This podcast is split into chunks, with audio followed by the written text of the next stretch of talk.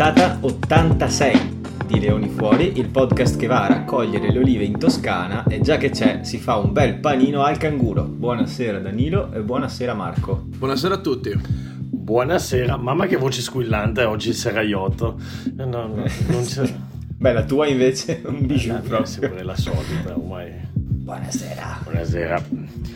Sembravi un pochino una di quelle persone che fuma quindici sax al giorno e dice sì, però sto smettendo. Benvenuti gentili telespettatori dallo stadio San Siro di Milano dove giocano l'Inter e il Milan. Sandro Ciotti, che cazzo è? Grande Matteo, la vedo tu preparato sei? Sulla cultura. Eh certo. Grandissimo. E beh, io direi che l'intro stavolta forse non ha bisogno di spiegazioni. No, è stato, beh, come, come dire, cosa dire, come approcciarsi a questa puntata, cosa, cosa poter dire da questa cosa, da questa cosa bellissima, che bene. Beh, io... Siamo felici, siamo, siamo felici, felici. Io vorrei dire una cosa, la rimessa laterale nel raccogliere le olive di quegli alberi altissimi ha funzionato di un bene, non so se l'avete visto, che, che in alto è arrivato Scrafton, mentre Lazzaroni lo sollevava.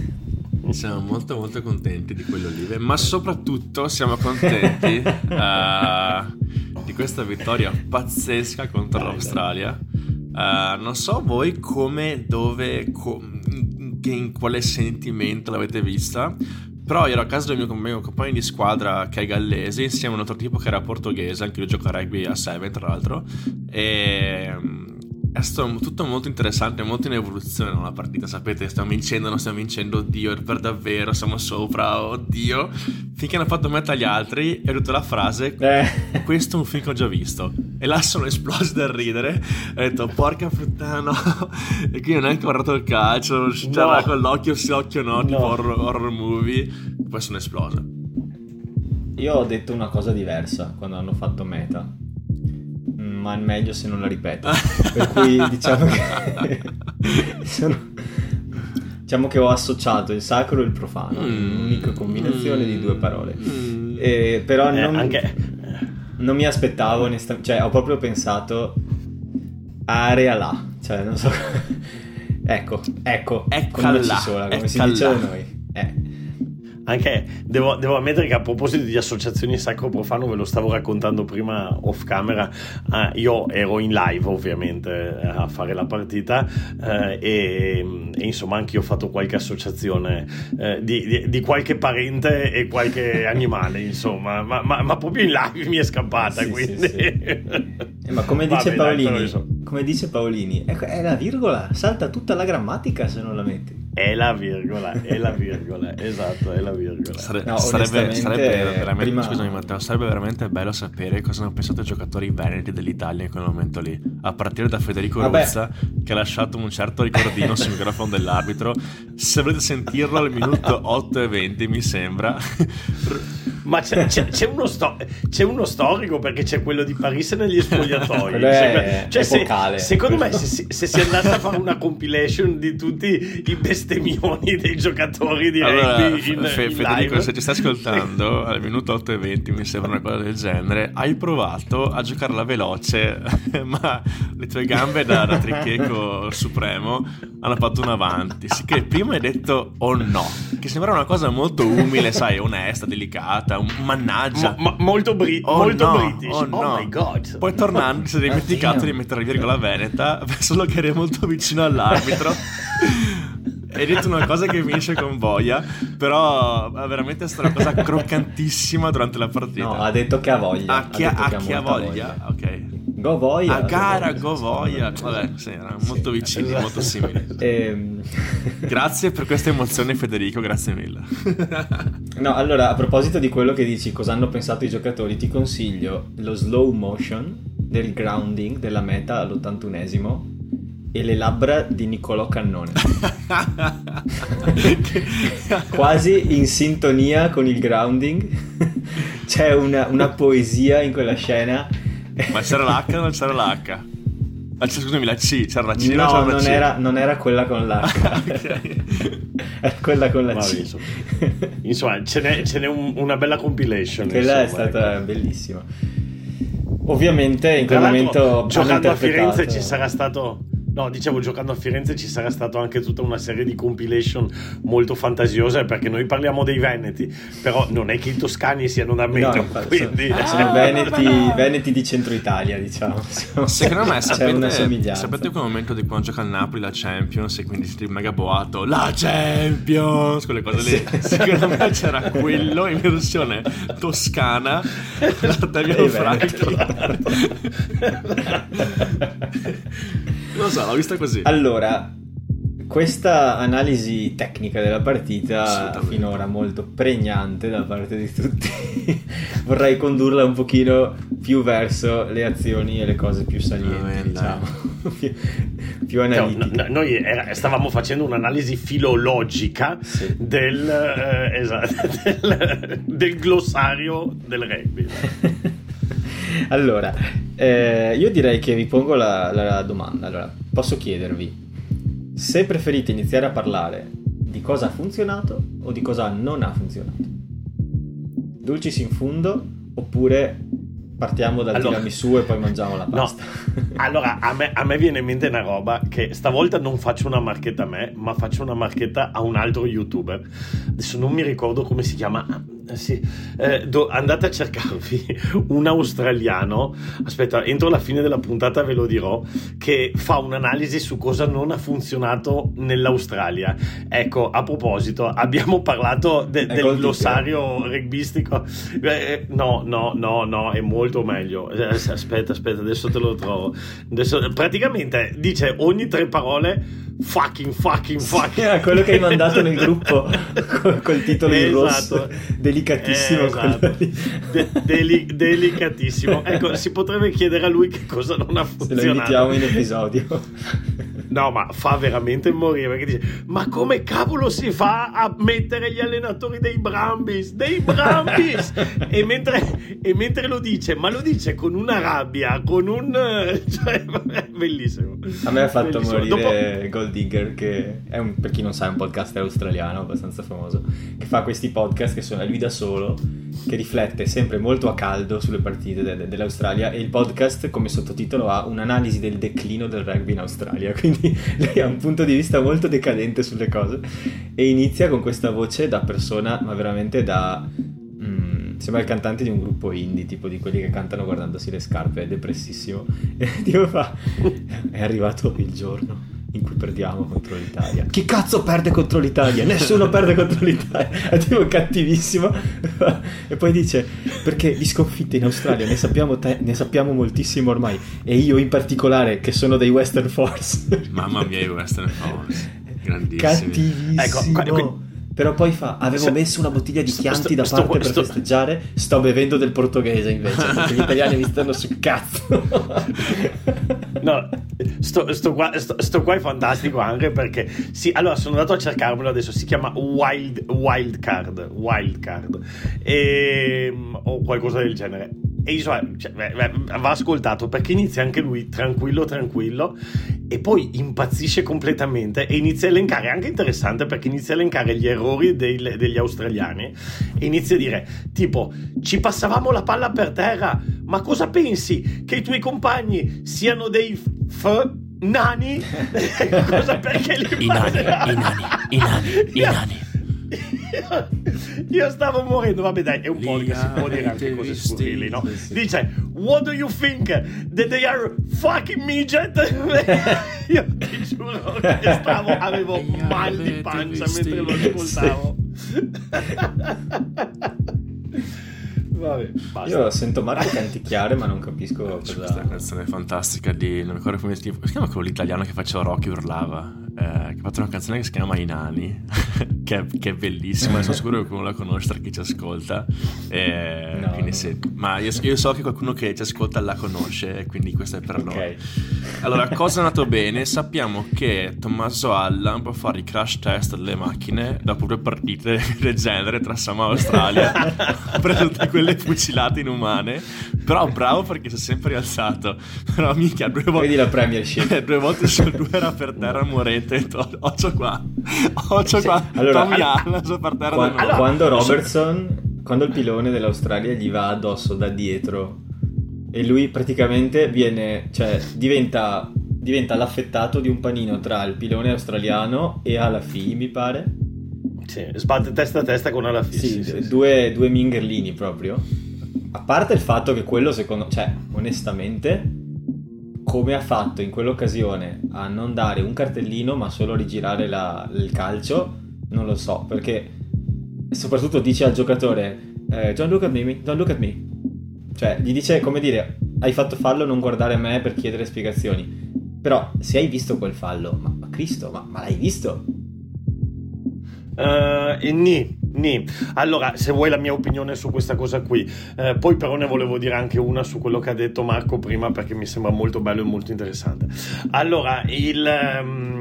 il discorso di quel fallo lì, io in live eh, anch'io ho detto la stessa cosa che hai detto tu, identica. Ho detto, cioè, se tu hai visto quel fallo devi dare il cartellino giallo, cioè o non dai il fallo perché pensi che magari sia committed eh, quello che stava correndo e gli è andato addosso, oppure se dai il, il, il fallo devi dare il giallo.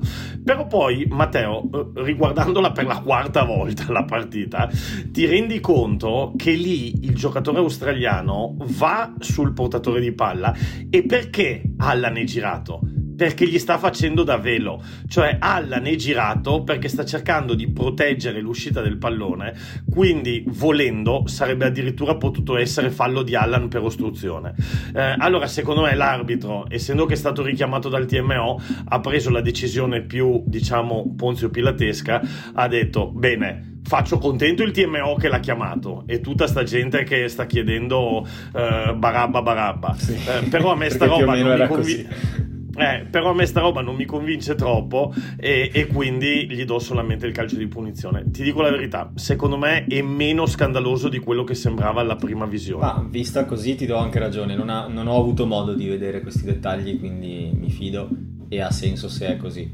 Eh, ci sono sicuramente state molte altre decisioni o non decisioni, come possiamo parlare in, successivamente, tipo Menoncello e Skelton, che... Eh, che hanno probabilmente irretito il pubblico nei confronti dell'arbitro, e in quel momento è stato un po' il, il culmine, diciamo. C'era una situazione dove non ci si fidava più del direttore di gara così tanto e, e secondo me forse, forse è stato anche quello che ha indotto tutti a, a, cre- a dire ma cosa fai, perché poi comunque la direzione di gara non è stata proprio, secondo me, Eh, memorabile, mettiamola così. Bellissima, Matteo. Però parlavamo, scusami se, se ho fatto questa mega parentesi, perché in realtà tu avevi parlato di Allan e sono d'accordo con te, nel senso che mh, abbiamo scoperto Allan sembra sempre un giocatore fragile, forse perché non è grossissimo, però in realtà sia lui che Capuozzo, vorrei dire, eh, hanno dimostrato, e anche Varney, hanno dimostrato di essere molto più fisici di quanto uno potrebbe pensare guardandoli semplicemente, e anche di avere allora, tenuta fisica, perché no no assolutamente assolutamente c'è una cosa da dire, secondo me, per iniziare a entrare un po' nel discorso tecnico della partita,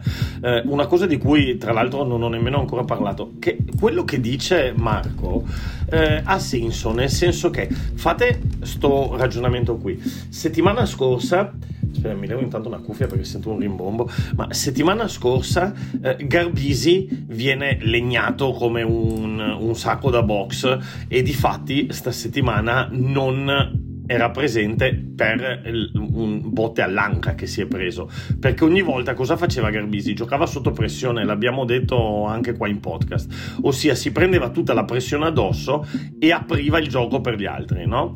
Ehm, sta settimana è toccata la stessa roba a Garbisi, eh, perché? Perché il gioco di Crowley, e questa forse secondo me è anche una chiave per cui è così bello ultimamente, eh, prevede che il portatore di pallone, che sia il first receiver, che sia eventualmente il secondo play o che sia il primo, eh, il primo avanti di un pod, vada proprio a, um, a fissare fino all'ultimo il, il giocatore che gli sta venendo contro, eh, prevedendo proprio anche il fatto, poi facendo tutti quei pull pass sotto pressione o finger pass sotto pressione, e quindi prendendoseli quei contatti, eh, e quindi è anche ovvio che è un gioco fisicamente abbastanza eh, duro e provante per i ragazzi. Però poi insomma il, il risultato è che magari si vedono delle azioni, dei multifase belli come, come quelli quelli che abbiamo visto. Cioè, Marco, tu sei in apertura, immaginati che il tuo allenatore ti dice: ascolta, tu devi aspettare fino all'ultimo e all'ultimo dal passaggio. È un conto magari quando c'hai contro, non lo so, il Poblenou,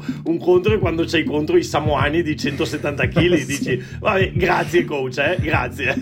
Tipo Mufasa tra i bisonti sul Re Leone. Allora, giocare all'apertura è un sottile equilibrio tra prendere fucilati sui fianchi e giocare bene, quindi o fai una cosa o fai l'altra. Esatto. Eh, mi hanno sempre detto di attaccare di più la linea. Questa è una cosa che ti dicono sempre, no? Quindi attacca di più la linea e impegna l'uomo perché poi puoi giocarla fuori. Uh, è davvero difficile, soprattutto più si, più si alza il livello, più effettivamente hai due persone, chiamate anche assassini, chiamate anche uh, la morte nera, che si chiamano flanker, flanker che esatto. Prima della partita ti guardano, poi cercano, sai quando entri nel tunnel che hai due file di persone, no? Ai commentari dicono: cosa ho dieci? Cosa ho dieci? Ah, eccolo là, eh, eh, eccolo là, eh. E ti guardano come per dire: oggi ci divertiamo. Uh, quindi effettivamente è un ruolo abbastanza complicato, um, però sì, appunto, più si alza il livello più trovi gente assassina, più trovi gente tipo quelli che si è preso Allan. Però appunto grande applauso, perché non è per niente facile prendere quelle rintronate là, tirarci su e continuare a giocare.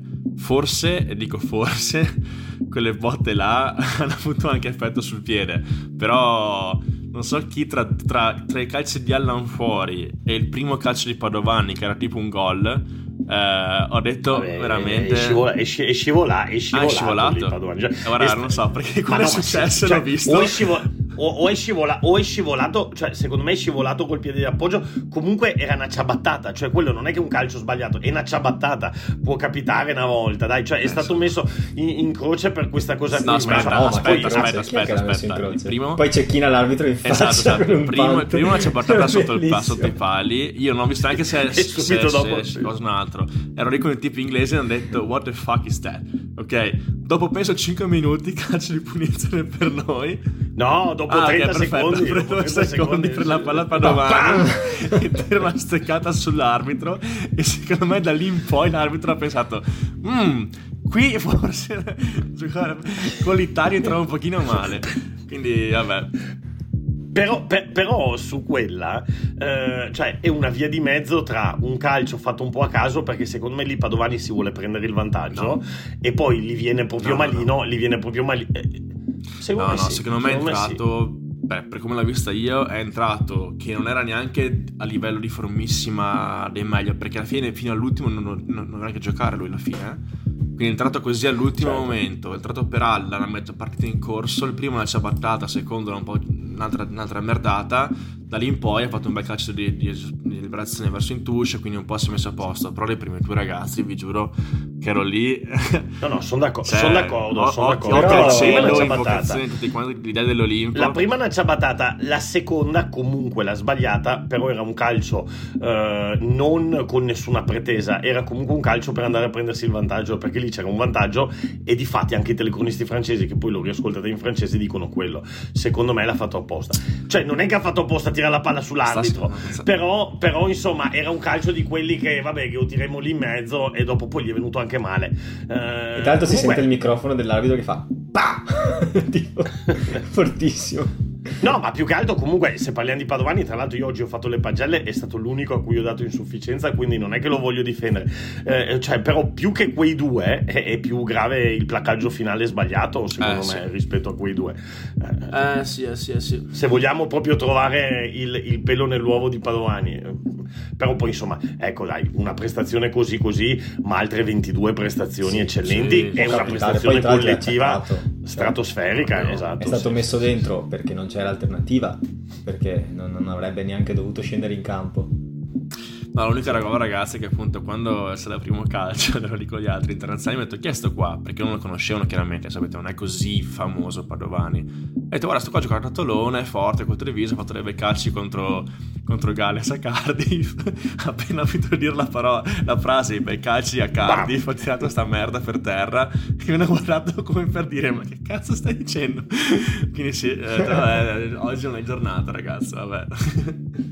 No, anche perché se uno si guarda Galles Italia, Padovani mette di quelle sì, bellissime, cioè da ogni angolo, ed è una cosa che lui sa fare benissimo. Esatto. Eh, tra l'altro, eh, scusa, ma, ma al terzo calcio che fa, sì. al terzo calcio che fa mi pare su un fallo australiano, la mette a un filo d'erba dalla bandierina, cioè da, da metà campo, sì, sì, per la touche. Quindi alla fine poco dopo mostra subito il valore che ha anche quel piede.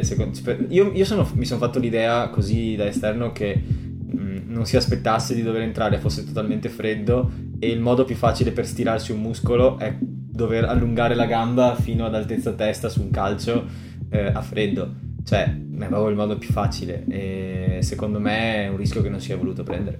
Ha provato, sì, sì, a, puoi, ci sta, a improvvisare, eh, ci sta anche perché ci sta anche perché sarebbe magari entrato comunque magari dopo dieci minuti, però ci sta che magari fosse in ritardo col riscaldamento, eh. perché lui entra perché l'arbitro richiama fuori Allan per la concussion, sì. e, e quindi, quindi tra l'altro, Marco, stavo pensando sta roba, eh, Allan è due settimane di fila che c'è la concussion, Garbisi ha l'anca mezza, mezza messa male, eh, Marin è infortunato, Dare è infortunato. Ho sentito che chiamavano un certo Marco Seraiotto per, allora. per, per il Sudafrica. Sei, sei allora, pronto? Sei pronto per Peter Steph Tutoit e, e Marco Van Staden che ti guardano da dietro la rack? No, Peter Steph Tutoit per fortuna no, perché ha deciso di lanciarsi come un kamikaze testa in avanti. Va bene, e quindi Quaga, che... Quaga Smith e Jasper Vise, il più felice. Allora, questo è per te, Kieran. Kieran, listen to me. Uh, quando vuoi, sono pronto.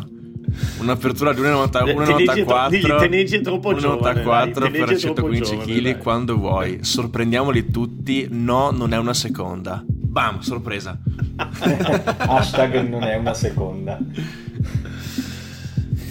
Adesso eh. voglio veramente voglio il, il game plan di Matteo, poi torniamo su questa, per affrontare Quagga Smith, sia Colisi, tu sei l'apertura e Kieran ti dice assorbiti la pressione e apri il gioco. Immagino intendessi di Marco e non di Matteo, ah, sì, perché il game di plan Marco, di Matteo scusa. È chiedere di il, Marco, no, no, di allora, Marco, il, di Marco, il mio no, game plan è chiedere il, il pass stampa e guardarla dal terzo anello. Allora, io alla, alla mia squadra di Barcellona che si chiama Gothics, marchetta a caso anche se non sono persona che aveva un sito web, vabbè, uh, al Gothics ho inventato questa giocata che si chiama Buongiorno, ok? Quindi Buongiorno è la primissima touche o mischia che facciamo, in cui tu sai che tutto quello che tu dici adesso sarà usato contro di te perché il mio club gioca contro ma, il tuo, ma vai, che vai, vengano vai, pure avanti, ma che vengano pure uh, la Buongiorno è uh, prima touche per amici qualsiasi, primissima fase statica è palla all'altezza per me che entro punto dieci, lo scavalco con le ginocchia, le metto il ginocchio in bocca,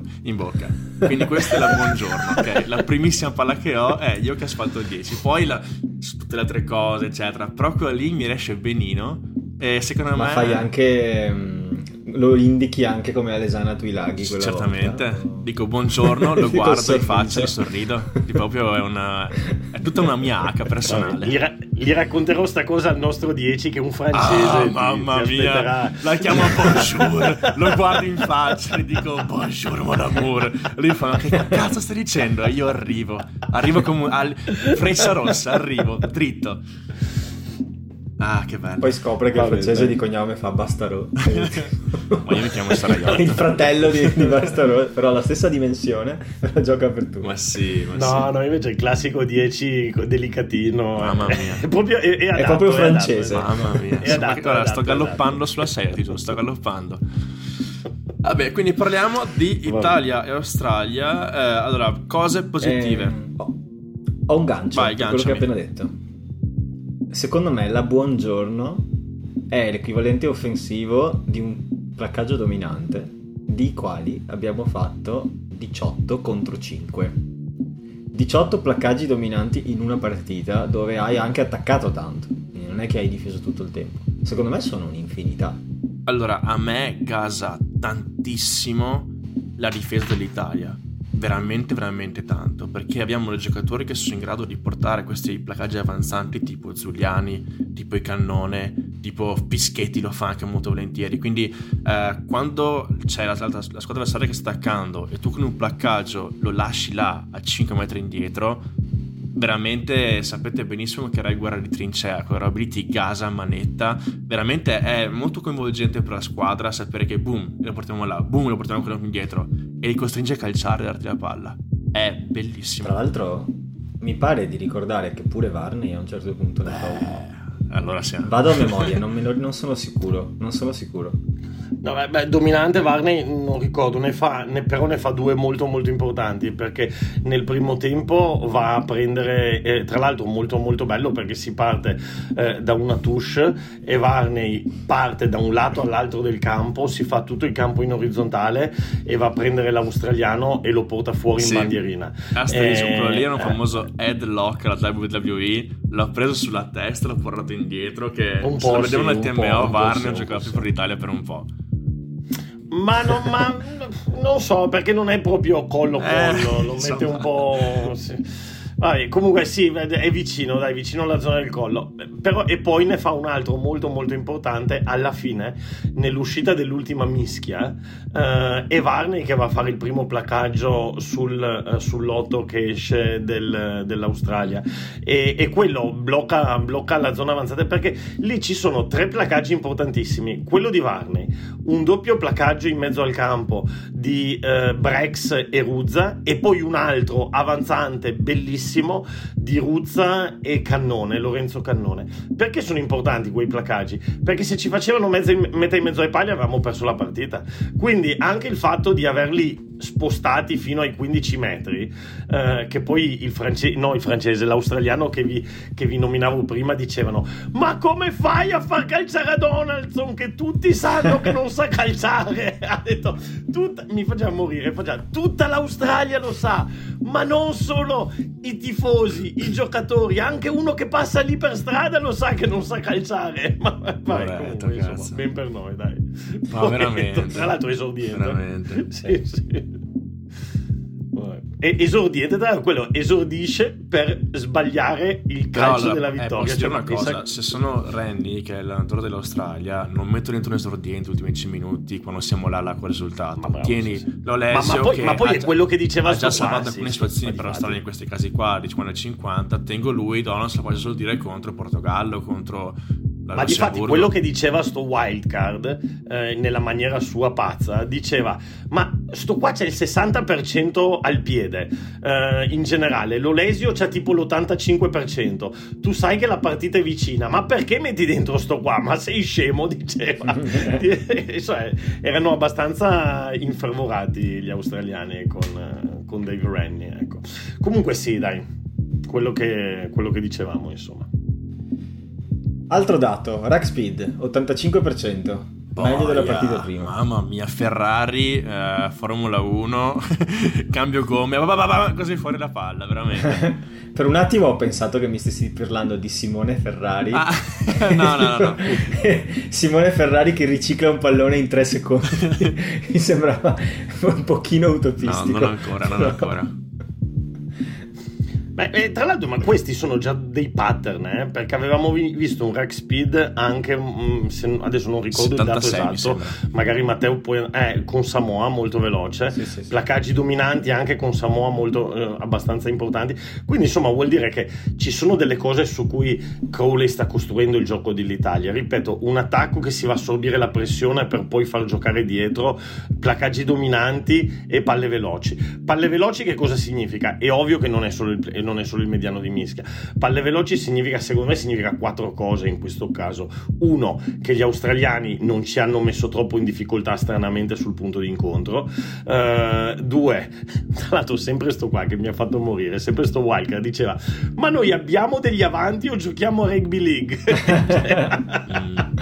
Beh, vai. Detto da un australiano forse sì, no, no, ma detto nel senso che, che non ci sono le, le rack, no? Nel, sì, nel sì, rugby league. No, è che tendenzialmente e... è un po' quello che fanno in Australia. Eh.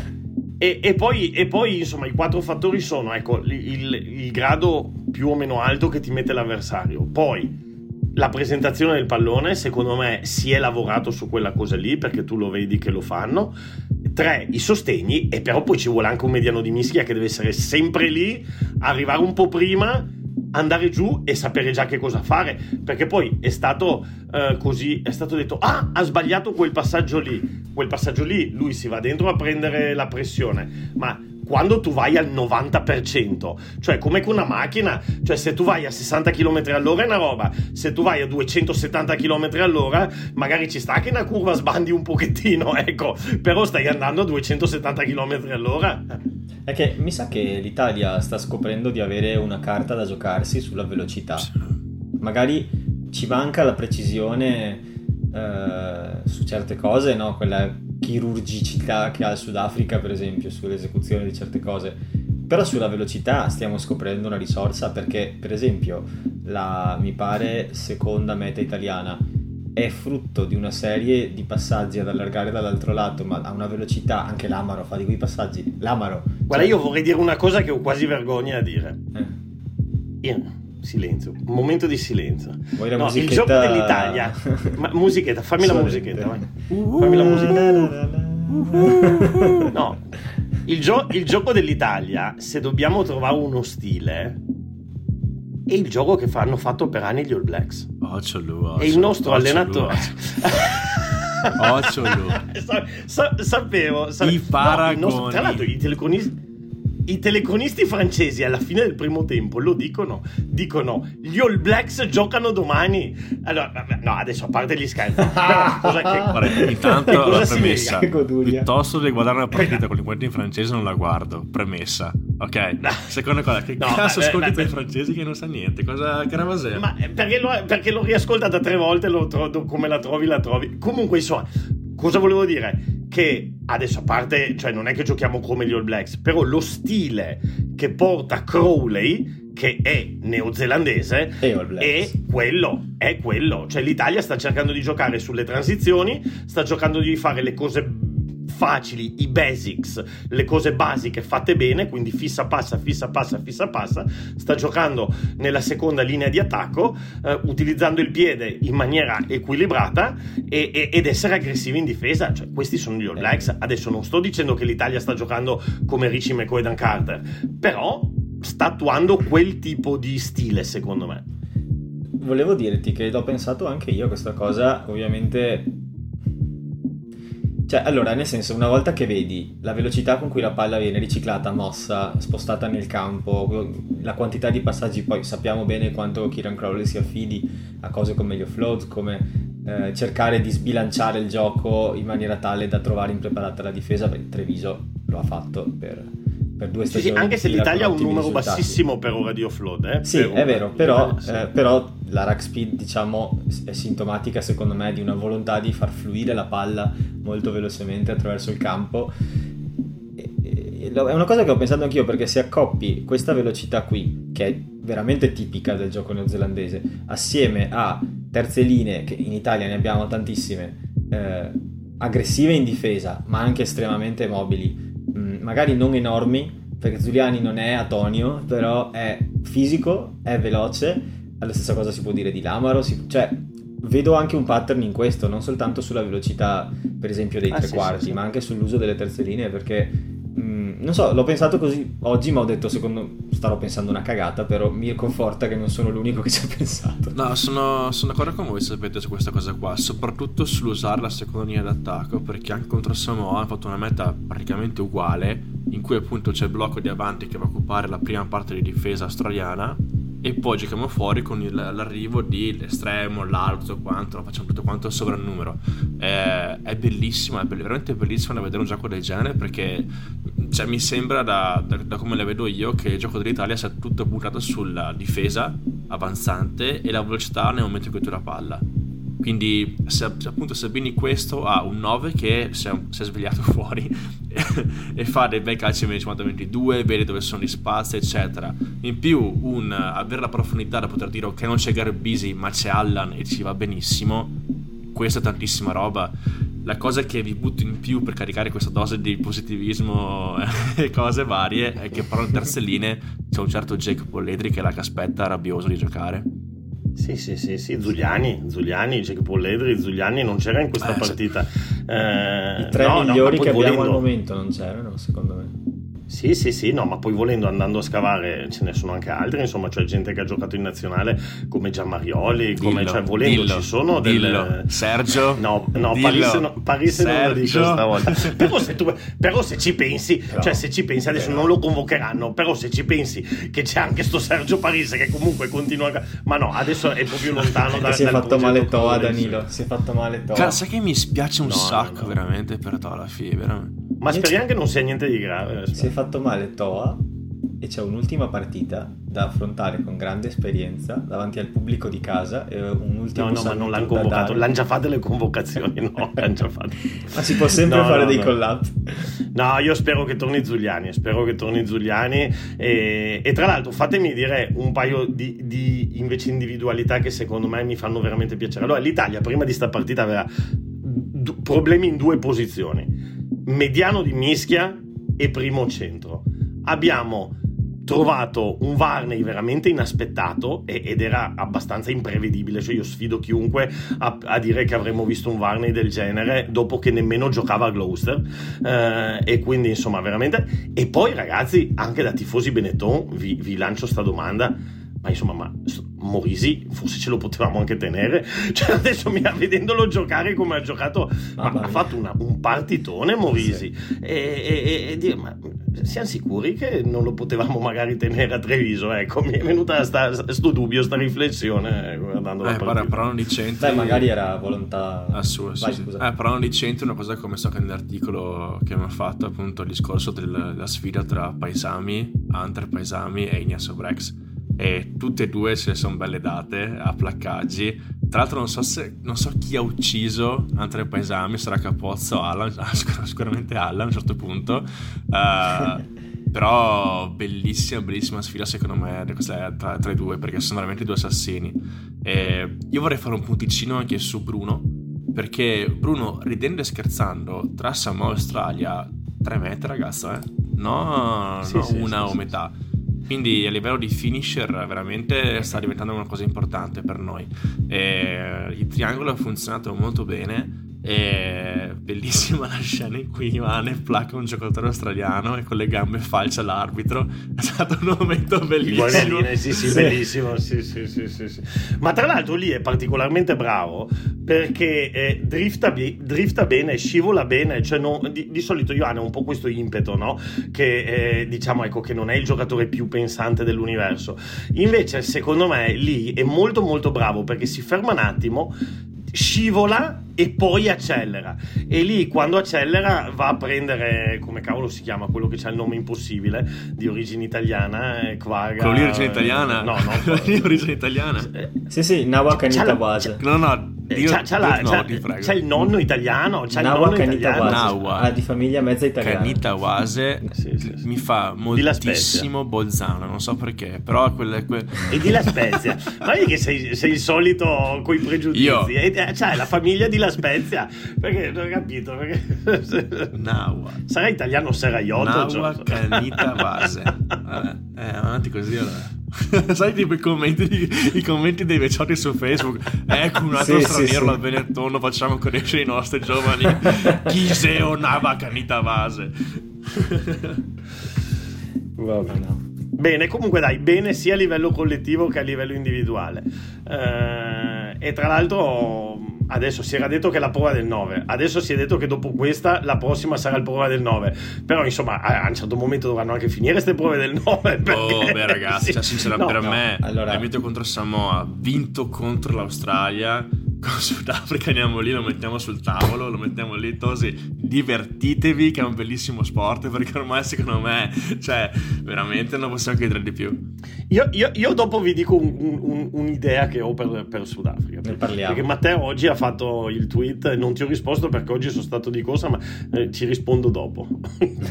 Quale ti riferisci? Ne ho fatti una serie. No, il tweet su come ci metterà in difficoltà il Sudafrica. Come... Ah, quindi stai facendo il gancio alla domanda della settimana. Gancio. Esatto. Quindi potremmo passare a quello. Oppure abbiamo altri, altre cose di cui parlare. Io mi ero soltanto segnato... che mi ero soltanto segnato di, di parlare un attimino di, delle situazioni gestite male dall'arbitraggio, ma possiamo anche non farlo. Beh, secondo dopo me una cosa, tutti. A me viene in mente una cosa, però magari forse ne vuoi parlare a, verso la fine. Insomma, essendo questo comunque il podcast de Leoni Fuori, oggi c'è stato un grande acquisto, ah, quindi certo. Magari starò... Ne parliamo alla fine di quelle cose. Ne parliamo alla fine. ehm... Allora, vale, passiamo alle domande della settimana, visto che, che si parla un po' del, del, prossimo, del prossimo scontro. Archiviata l'Australia con una vittoria per certi versi imprevedibile, ma allo stesso tempo eh, che poi, mentre, almeno per quanto mi riguarda, mentre si sviluppava durante la partita, ho pensato, ma sta a vedere che la vinciamo già relativamente presto, perché a un certo punto ci siamo trovati, cosa... venticinque a quindici al sessantesimo. Beh, sì, qualcosa del genere. Più io, dieci siamo finiti. Eh, sì, ho, ho pensato primo tempo era diciassette a sei. Sì, però a fine primo tempo c'è sempre quella cosa che dici, vai, fanno una meta, un calcio nei primi dieci minuti, come succede sempre a Treviso, e ci riprendono subito. E invece ho pensato, ragazzi, al sessantesimo siamo dieci di vantaggio, una meta possono anche farcela, però due comincia a essere complicato, a meno che se giocano così. E la cosa è andata avanti così un pochino, poi c'è stato l'errore su quella molta. Invece, portata... ce invece ce l'hanno fatte due e nemmeno eh, due sono bastate. Esatto. ma, non, ma di base ho, non pensavo che avrei avuto quella sensazione, la portiamo a casa. Però adesso ci dobbiamo scontrare contro i campioni del mondo. E allora, Sudafrica come arriva questa partita? Sudafrica, eh, uscirà domani un articolo a riguardo. Eh, come arriva questa partita? E, eh, arriva con due test persi contro le prime due del ranking, quindi contro le prime della classe, ma non ne esce maltrattato, se non a livello fisico, ne esce scontratissimo, cioè nel senso ha, ha, ha matchato l'energia in entrambi i match e li ha persi. Però arrivano in Italia per giocare a Genova con due test persi e con nessuna intenzione, secondo me, di rischiare di perderne un terzo. Detto questo, dubito, ne parlavano anche Lorenzo e Valerio su, sul loro podcast su Azzurro quindici, che eh, difficile pensare che non schierino qualche seconda scelta. Però allo stesso tempo io, un, io ho una mia idea, ma tanto lo sappiamo domani mattina, perché danno sì. La formazione il martedì in Sudafrica, quindi... sì. io, io credo che arriveranno con una formazione che farà molta paura, e credo che dovremmo essere bravi a dire a noi stessi sono, eh, sono molto più forti di noi, ma lo era anche l'Australia, possiamo giocare con tutti e, possiamo, e dobbiamo divertirci. Guarda, io eh, faccio una, una piccola two cents, poi ti lascio la parola, Danilo. Secondo me la vera forza di questo gruppo qua è il fatto che, se ci pensate, sono tutti iper giovani, ok? Ci sono pochissimi senatori in campo e hanno tutti voglia di veramente darla tutta fino all'ultimo minuto. Si è visto contro Samoa, si è visto contro l'Australia, e secondo me sarà una partita impossibile, perché se l'Australia era difficile, ragazzi, Sudafrica non ancora di più. Però cioè, quello che mi piace vedere, e che secondo me sarà così, è che la combatteremo fino alla fine. Cioè, questo è quello che mi aspetto da loro. Quindi magari siamo sotto di ma venti, anche se... magari sotto di trenta, eh, esatto. Però cioè, placaggio avanzante ci sarà anche all'ottantesimo. C'è proprio la voglia di dire, ok, ultima partita, vogliamo far vedere che siamo questi, siamo quelli contro coglioni che battono la storia, battono Samoa, quindi la perdiamo, amen. Però, mica, qua in Italia, qua si gioca duro. Sì. Io ho un'idea sul Sudafrica che credo che sia, che sia sono d'accordo con quello che ha detto Marco sull'Italia, ma sul Sudafrica invece ho un'idea che credo che sia abbastanza corretta, anche se è particolare, eh, anzi ditemi magari anche voi cosa ne pensate. Io ho l'idea che, conoscendo anche, vedendo Erasmus, vedendo come hanno lavorato pre ultima Coppa del Mondo, io ho la chiara e netta sensazione che il Sudafrica, a partire dalla prima partita di The Championship, dove hanno giocato il loro miglior rugby e hanno battuto gli All Blacks, eh, e hanno fatto vedere quello che può essere il Sudafrica, bene, da quella partita in poi il Sudafrica si stia creando costantemente degli ostacoli apposta. Cioè, a partire dal fatto di dare la formazione il martedì quando tutti la danno il giovedì, eh, al fatto che nella seconda partita eh, abbia cambiato eh, i, i giocatori migliori dopo che avevano fatto il rugby migliore del, del mondo. Difatti tutti hanno detto: ma siete scemi o cosa? Cioè avevano levato Malcolm Marx, l'avevano messo in panchina, eccetera eccetera. Ma l'ultima partita con la Francia, cioè ne è proprio... Poi il discorso delle aperture, che non chiamano, non chiamavano apertura apposta, e tutti dicevano: ma perché non chiamano Mane Libok, ma perché non chiamano questo, ma perché non chiamano quello? Oppure l'ultima partita, l'ultima partita, allora, tutti gli dicono il discorso dell'apertura. Bene, loro in- iniziano e continuano a far calciare Colbe, nonostante la partita prima aveva fatto un disastro, e avevano Willems in campo.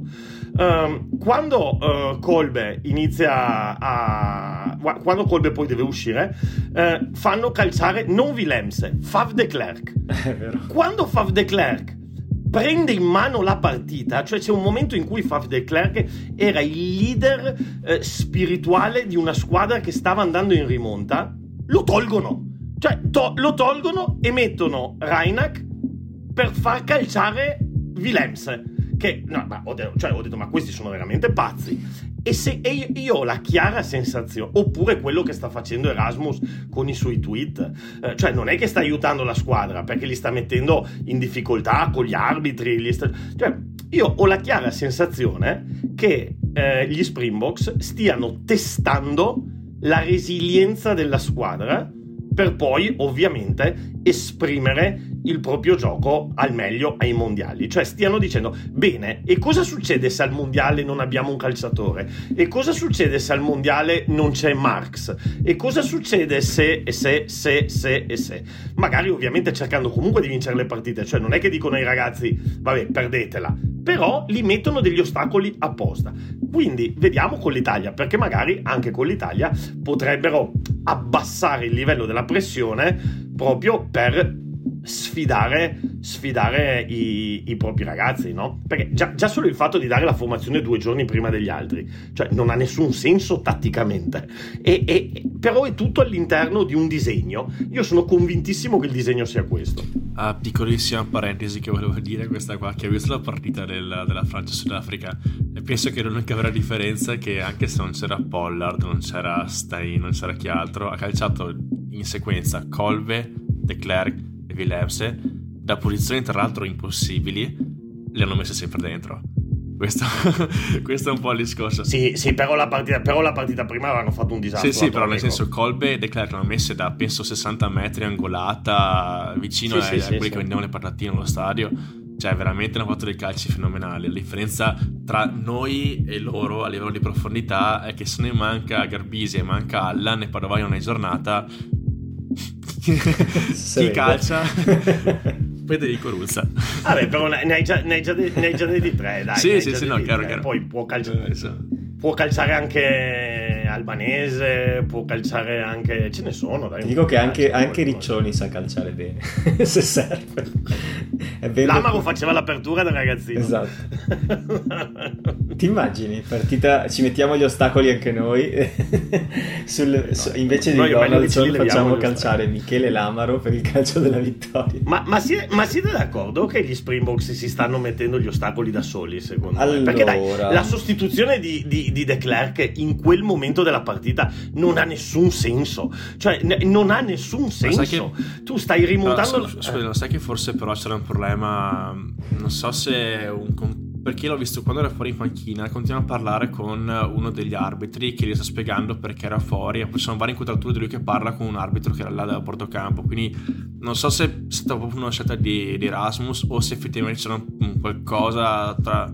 Ah, c'era una co- ah può essere che c'è non c'era so, una non lo so, però ho visto più volte inquadrato che parlava con uno degli arbitri di portocampo, quindi forse anche questa è stata una, una delle, delle cose, eh. Può essere. Comunque, al di là di quest'ultima, che sarebbe interessante capire, cioè c'è veramente una serie di scelte che tu dici o questi sono cretini o lo stanno facendo apposta, cioè il classico napoletano ma ci sei o ci fai, e secondo me ci fanno, secondo me ci fanno. Allora, è una teoria interessante, non so cosa ne penso perché non ci ho mai pensato finora, quindi mh, difficile dire un'opinione così eh, su due piedi, però non lo metterei al di sopra delle possibilità di Rassi Erasmus, nel senso che non è una cosa che mi aspetto da altri allenatori magari, o o da squadre che hanno da, più problemi. Da uno, di me lo aspetto, l'unico da cui me lo aspetto è Di Jones, perché anche Di Jones faceva queste sì. robe qui, tipo Di Jones lo faceva addirittura apposta, sì, cioè sì, Di Jones sì. toglieva un giocatore, faceva giocare l'Inghilterra in quattordici. Sì, ma Eddie Jones lui... è praticamente l'equivalente di una relazione tossica, però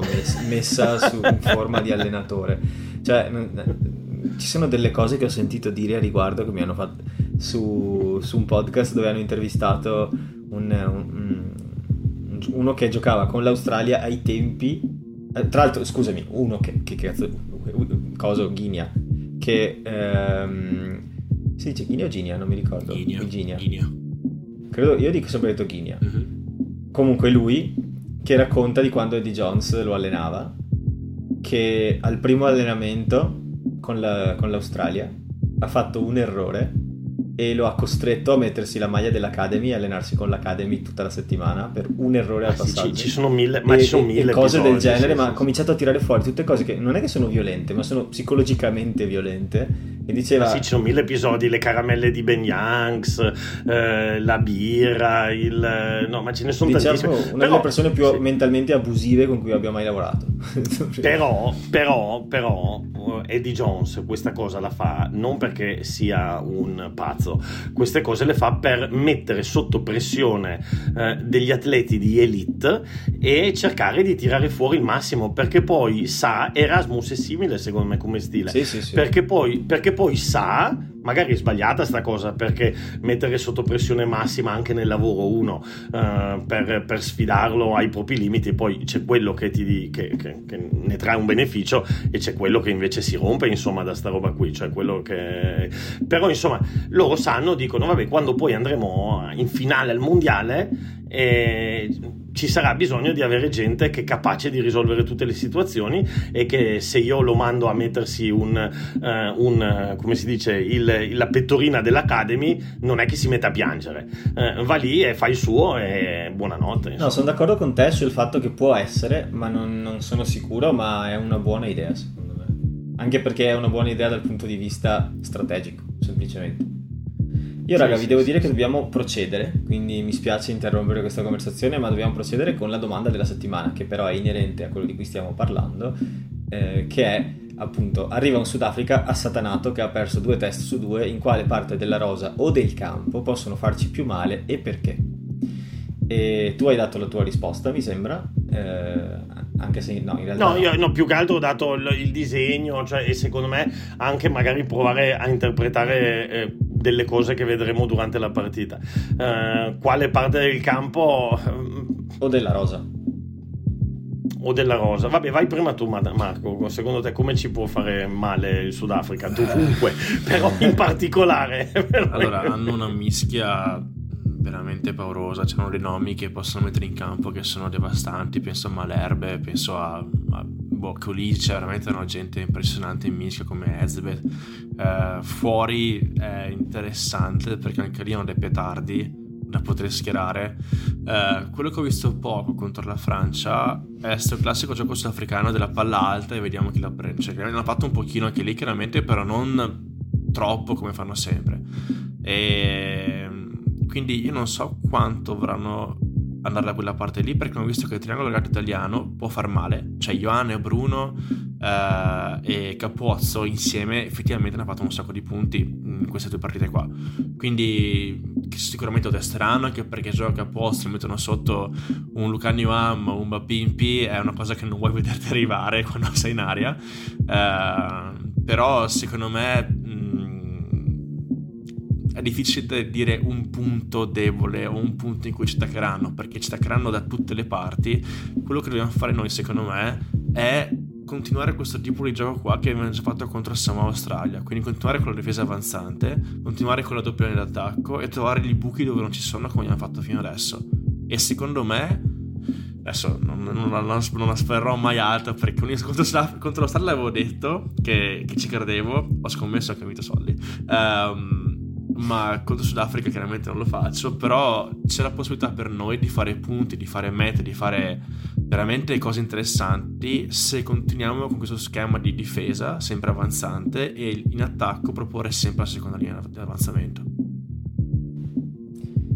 Io penso che loro cercheranno di sovrastarci fisicamente perché sanno di essere più forti eh, fisicamente, quindi cercheranno di sfasciarci il più, il più possibile, e mi sono chiesto se ha senso accettare lo scontro e cercare di avanzare o se ha più senso cercare invece di aggirarlo, se è possibile.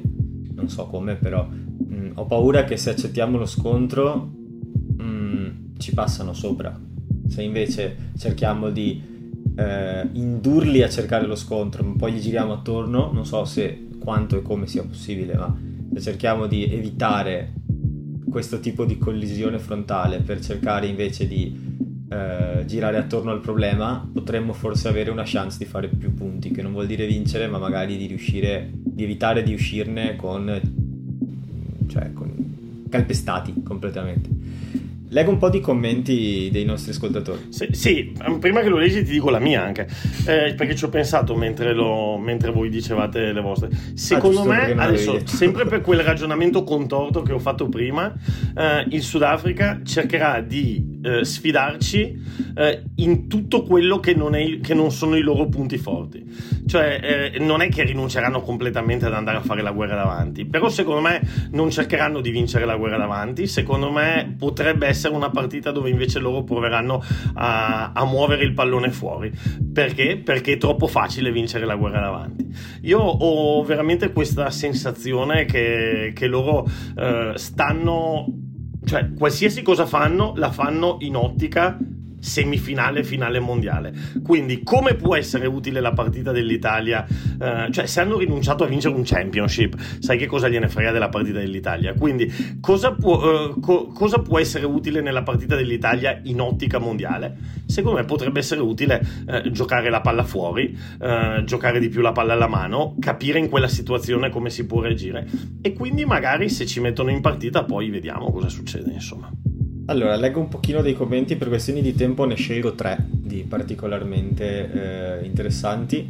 Eh, allora, c'è, eh, dov'è? Cesare che dice: sicuramente punteranno molto a farci male intorno ai raggruppamenti con cariche continue, difficile resistere tutta la partita, ma secondo me il gioco aereo sarà fondamentale. Contro la Francia non hanno calciato tantissimo e penso che contro di noi sarà diverso. Marco, vuoi dire? No, no, sì, che era, eh, condividevo la cosa che contro la Francia appunto hanno calciato poco, quindi sì, grande Cesare.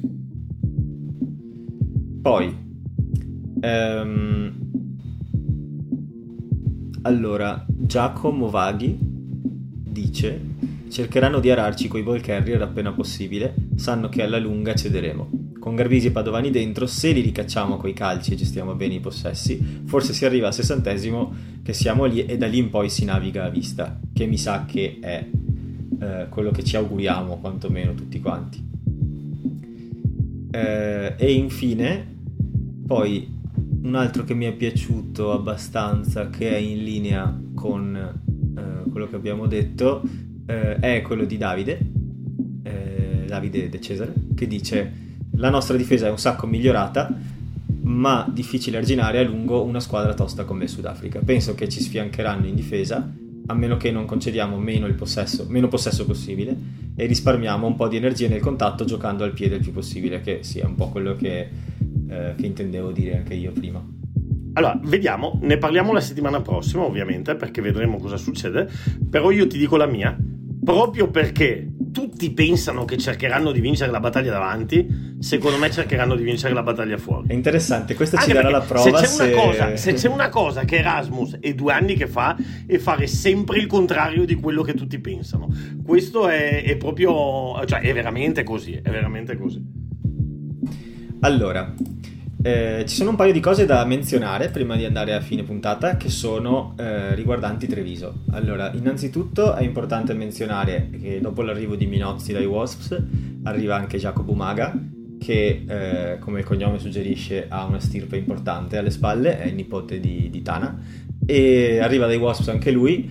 In particolare arriva come mediano di apertura, ruolo dove abbiamo al momento qualche problemino, perché a parte Albornoz abbiamo problemi perché Dare eh, e Marin sono entrambi infortunati. Marin sembra anche un pochino un pochino grave, perché si parlava di una frattura da stress. eh, Dare invece non ho visto che cos'ha, Però insomma è un ruolo dove siamo abbastanza scoperti al momento. Come? Una frattura da, st- frattura da stress? Cosa vuol dire che è una frattura da stress? Beh, credo che voglia dire da... da les- cioè, sì. No, non vuol dire quello, Marco. Vuol dire, vuol dire probabilmente da contusioni ripetute. Cioè, stress ah, okay. um, continuo e ripetuto. Muscolare. Sì, cioè, penso che... Non so quanto sia profonda la frattura e quanto sia il tempo di recupero, ma sicuramente un paio di mesi non lo vediamo. E poverino, perché tra l'altro dopo il problema al polso che ha avuto, adesso anche il problema alla tibia, per cui... Um, sì. Insomma, siamo sguarniti sulle aperture. Per fortuna siamo andati a pescare in quello che è un po' il pozzo di tutti al momento, che è Wasps e Worcester Warriors, e siamo riusciti a pescarne una che non è male, perché comunque eh, ha le sue presenze fatte. Io oggi la ipotizzavo con... così io oggi ipotizzavo così il dialogo. Arriva la notizia che Marin e Dare sono infortunati. Bortolami chiama Minozzi. Matteo, Tino, tesorario apertura. Sì. Coach, ascolta, ma se, se, se, se abbiamo un amico mio che è disoccupato lì ai Wasps, non, non è meglio? Perché Minozzi giocava apertura. Sì, sì, all'inizio, inizio proprio sì. Mi sa che anche in Italia, con l'Italia ha debuttato d'apertura, mi sa. Tipo nel duemilasedici, ho sto ricordo. Ehm, quindi questa, ecco, è secondo me la notizia più importante. Poi... quella importante ma magari meno breakthrough è che purtroppo Toa si è fatto male e quindi adesso eh, riguarda Treviso, perché non sappiamo quanto lungo sarà l'infortunio. Non sembra una roba da mesi e mesi, però è facile che al rientro coi club non ci sarà.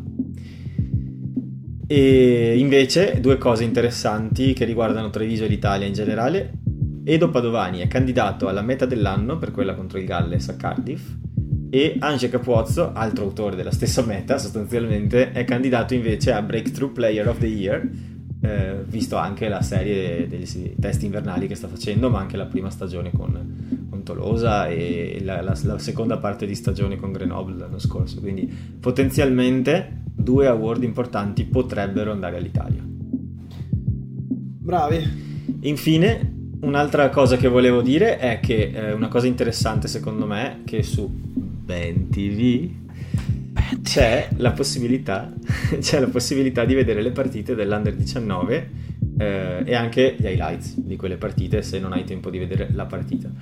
E io mi sono guardato un pochino e anche di... delle Red Panthers, no? E sì, anche delle Red dovrebbero Panthers, esserci anche sì, le Red sì, Panthers sì. Ma non, lo, non so se l'hanno già annunciato, ma mi sono guardato un po' di una partita eh, contro il Valsugana, tra l'altro.